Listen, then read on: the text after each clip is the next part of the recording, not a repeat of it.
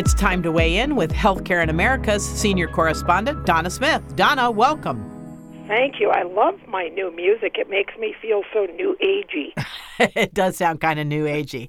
Yes. So let's get right to it. Let's talk about the three tenors, aka known as the CEOs for JP Morgan Chase, Amazon, and Berkshire Hathaway, announcing they are now forming a new healthcare company, signaling the symbolic end of the ACA Reform Act. Oh my gosh. Tell me one about can that. only imagine. Yes. I think one of the uh, one of the funniest headlines I saw was you know healthcare by Amazon, and and while they're at it, they'll load you up five pounds of gummy bears. To, Yeah. Yeah, exactly. Exactly. I, I, anyone listening, I promise you that Jamie Dimon does not care about your health. I Does not care at all. One Jane, iota. whatever would make you say that?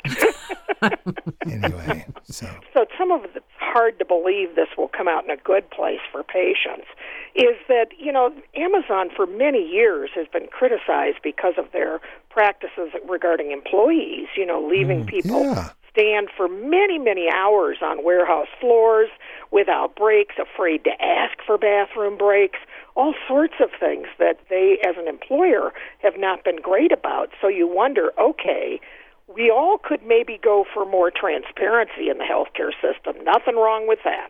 We're glad about that. And Lord knows if hospitals and providers had to make their charge masters public, so you know what they charge every insurance company and every person for every procedure and every little Tylenol that gets dished out, it would be really scary for all of us to see how divergent those numbers really are. So that kind of transparency is probably a good thing if they're going to aim for that. But what they keep repeating as a part of this idea is their ability to make it more efficient by using technology, which for many of us just means uh, slice and dice up any kind of human contact we get through our healthcare system and just shovel more people through like on an assembly line making sure that our you know our bodies are treated by robots if at all possible yeah. Do you think that this legitimately does anything to the single payer movement in the United States? Uh, it's hard to say. It kind of depends on what they do. My my thought is that you know Warren Buffett has not been totally against single payer in his life. In fact, at times he's expressed some support for that. So the idea that we could continue to put forward that okay, you three amigos, you, while you're talking about efficiencies and you're talking about how you want to make the healthcare system more transparent, why don't you talk about the financing mechanism? The insurance companies we don't need in the mix any longer. We don't need middlemen and women in the mix. We need to see healthcare as a right and be able to provide that for everyone. And then if they want to make some moves in terms of making transparency a, a more legitimate thing, I don't think that's a bad thing. So the movement itself for single payer might see itself invigorated a little bit by the fact that even these three huge financial giants in our country want to see the healthcare system dealt with. It keeps it up there in the public eye. And seeing the stock market and health stocks take a little bit of a dive as soon as this was even announced ought to be a signal to the insurance industry that the gig's going to be up pretty soon. Yeah, them. one way or another.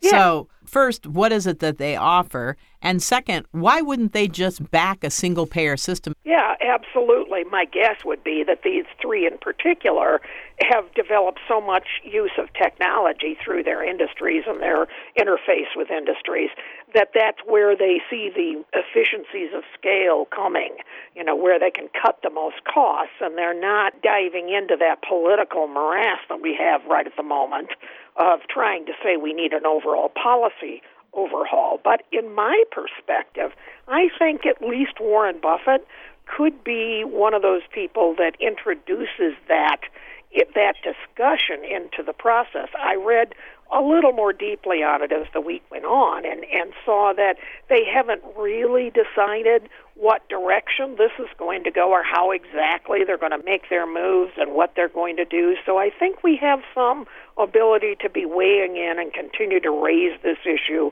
as I know the nurses are going to do going forward. You know, one thing that freaks me out is that there's these guys that can just come out and make a press statement, and all of a Mm-hmm. sudden I'm like worried about my job and my industry. And Yes. they're not even in the healthcare industry. They're just Right. But that's where we find ourselves in a corporatocracy where just a handful of people are controlling everything, everything about our country. Well, absolutely, and the the fear I I think Shane, your fear is probably more profound, but patients, our fear is too. Oh my God, are they just going to hook us up to electrodes Yeah. in our houses, and nobody's ever going to touch us and assess how we're doing and take a look at our eyes and talk to us about how we feel. I was at a doctor visit a couple of weeks ago where my doctor and I had a, a really good conversation about something uh, we're working on in my health and she actually hugged me when I was on the way out the door. And I thought, where does a hug from your provider fit into that? Mm-hmm. Where does a nurse's touching your hand when you're scared, you know, come into that? Where, you know, how, where are we going with this? So I think we're all going to have to stay very alert and know that healthcare is about much more than dollars and cents. And single payer is the best way to solve the problem. But the reality is, when we say healthcare is a human right, we don't want to take the humanity out of it either. So very true. well, and just to let you know, Donna, that your uh, insurance company only pays for eighty percent of that hug. So Is there anything else you'd like to share today, Donna? Well, I think we're all going to have to, you know, keep our radar really tuned in to what's going on with uh, California with SB 562, and we're going to have to watch what's happening in New York. Maryland has introduced uh, a good single payer bill. The state of Florida, of all things, has introduced a really strong single payer Medicare for all bill. Now, whether or not we can get these bills across the finish line, I don't know, but we certainly have strong advocates and nurses in all of the states where this is moving and where we can still begin to make a difference in this dialogue that we're still having in this country. And we're going to get to the point where our voices will be heard and this will have to change. So stay loud, stay, you know, stay tuned to the nurses website to watch what's going on and stay in touch with your congressional people. Keep repeating to them, healthcare is a human right. So very true. Thank you so much, Donna. We appreciate it. Thank you. We've been talking with Healthcare in America senior correspondent Donna Smith. Donna's also the executive director for Progressive Democrats of America. For more information about these topics, visit nursetalksite.com, pda.org, and nnu.org.